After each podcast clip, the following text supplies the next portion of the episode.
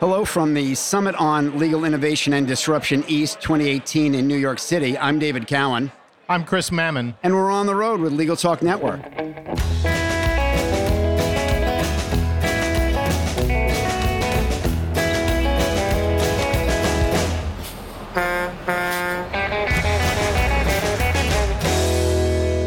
So, uh, Chris, thank you, you know, very much for hosting the Solid Shooting Star Tech Showcase today. I, I guess I really want to know what was it that motivated you to support this. You've given us this fabulous atrium space.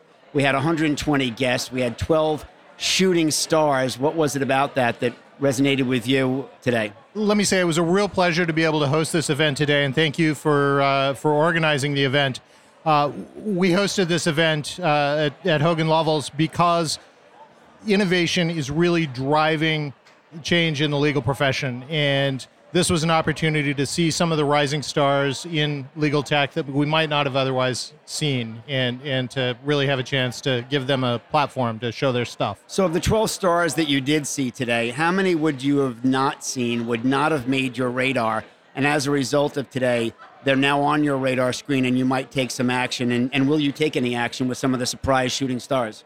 So, yeah, out of the 12 that we saw today, there were probably 10 that I was not familiar with, and uh, two or three that um, are definitely right in my uh, sweet spot for things that, that impact my practice and that are interesting to me. I'm definitely going to follow up both with them and also making introductions with some of my uh, colleagues and clients. So, each of the shooting stars got five minutes to pitch who they are, what they do, and give you a use case. And then we did this speed dating. What was the speed dating like for you at your table? So that was uh, really fantastic. It was a, it was an opportunity to sit down at the table with the presenter and a number of people who were interested in that presenter's product, and we just had a chance to to pepper the presenter with questions and uh, engage in, in a back and forth discussion. And quite often, the the other interested uh, attendees uh, raise things. So it was a you know it was a group discussion that that uh, really added to the dialogue. So when I envisioned the shooting star speed dating, I envisioned it like shopping for a car with a friend who was smarter than me. Like you know how many times would I like to shop for a car with like two or three guys that like know more than I do? Was that was it like that? Did you gain some experience and some knowledge? From those around the table because it was speed dating with peers and colleagues, right? So you had yeah. four or five or six other guys with you. What was that like? Yeah, I don't know that it was so much like shopping for a car because it wasn't necessarily the the, the sales job, ah. um, but it was it was more like you know a little uh, quick seminar and a, you know a, a high speed seminar on the issues that are addressed by this this particular uh, technologist or or you know key features or key questions. It allowed us to dig deeper on some of the things that we thought of uh, uh, and wanted to follow up on. And given what we experienced here today, you know, what would you say the rate of change is in the market? You know, we talk about investment in innovation and disruption, big law investment, which I personally think is accelerating. Where do you see the investment in technology, and where do you see the rate of change in the business today? Oh, the the rate of change is fast and accelerating. You know, the the expectations for practicing lawyers are to do things better, faster, and cheaper than ever before, and that rate is just picking up. Uh, the the incredible advances in technology are just getting better and better. Uh, the rate of change in the practice of law is picking up, as you as you indicated. Uh, investment in big by big law as well as investment in smaller practitioners is also picking up.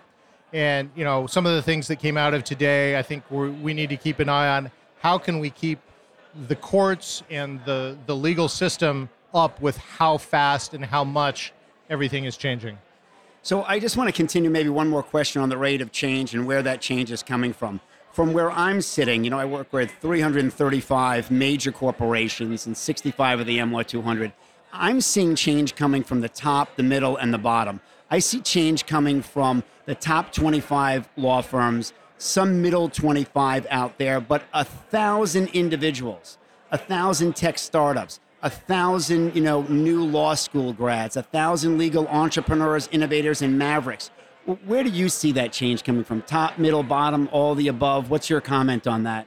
David, I absolutely agree with that. It's the change is coming from all parts of the legal sectors, the kinds of things that big law firms like Hogan Lovells are investing in in order to drive change and to drive the delivery of legal services in a customer oriented fashion is one part of it.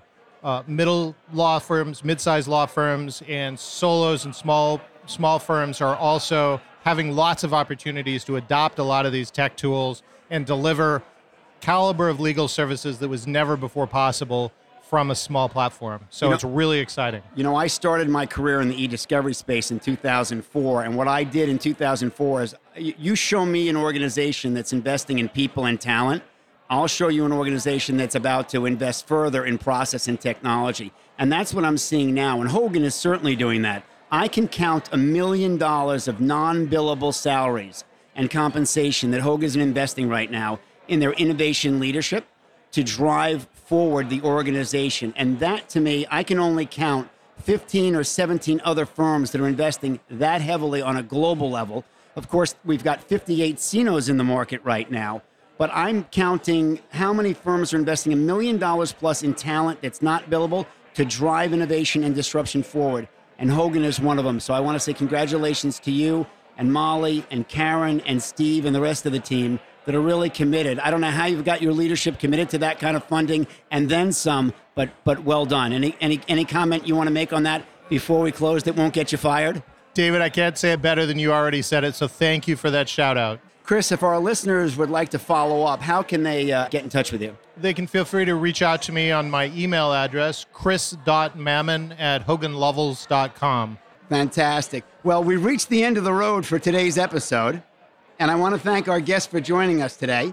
Chris Mammen, thank you so much for joining us. We also want to thank our listeners for tuning in. If you like what you've heard today, please rate us in Apple Podcasts. We'll see you next time for another episode of On the Road with Legal Talk Network. If you'd like more information about what you've heard today, please visit LegalTalkNetwork.com. Subscribe via iTunes and RSS. Find us on Twitter and Facebook, or download our free Legal Talk Network app in Google Play and iTunes. The views expressed by the participants of this program are their own and do not represent the views of, nor are they endorsed by, Legal Talk Network, its officers, directors, employees, agents, representatives, shareholders, and subsidiaries. None of the content should be considered legal advice. As always, consult a lawyer.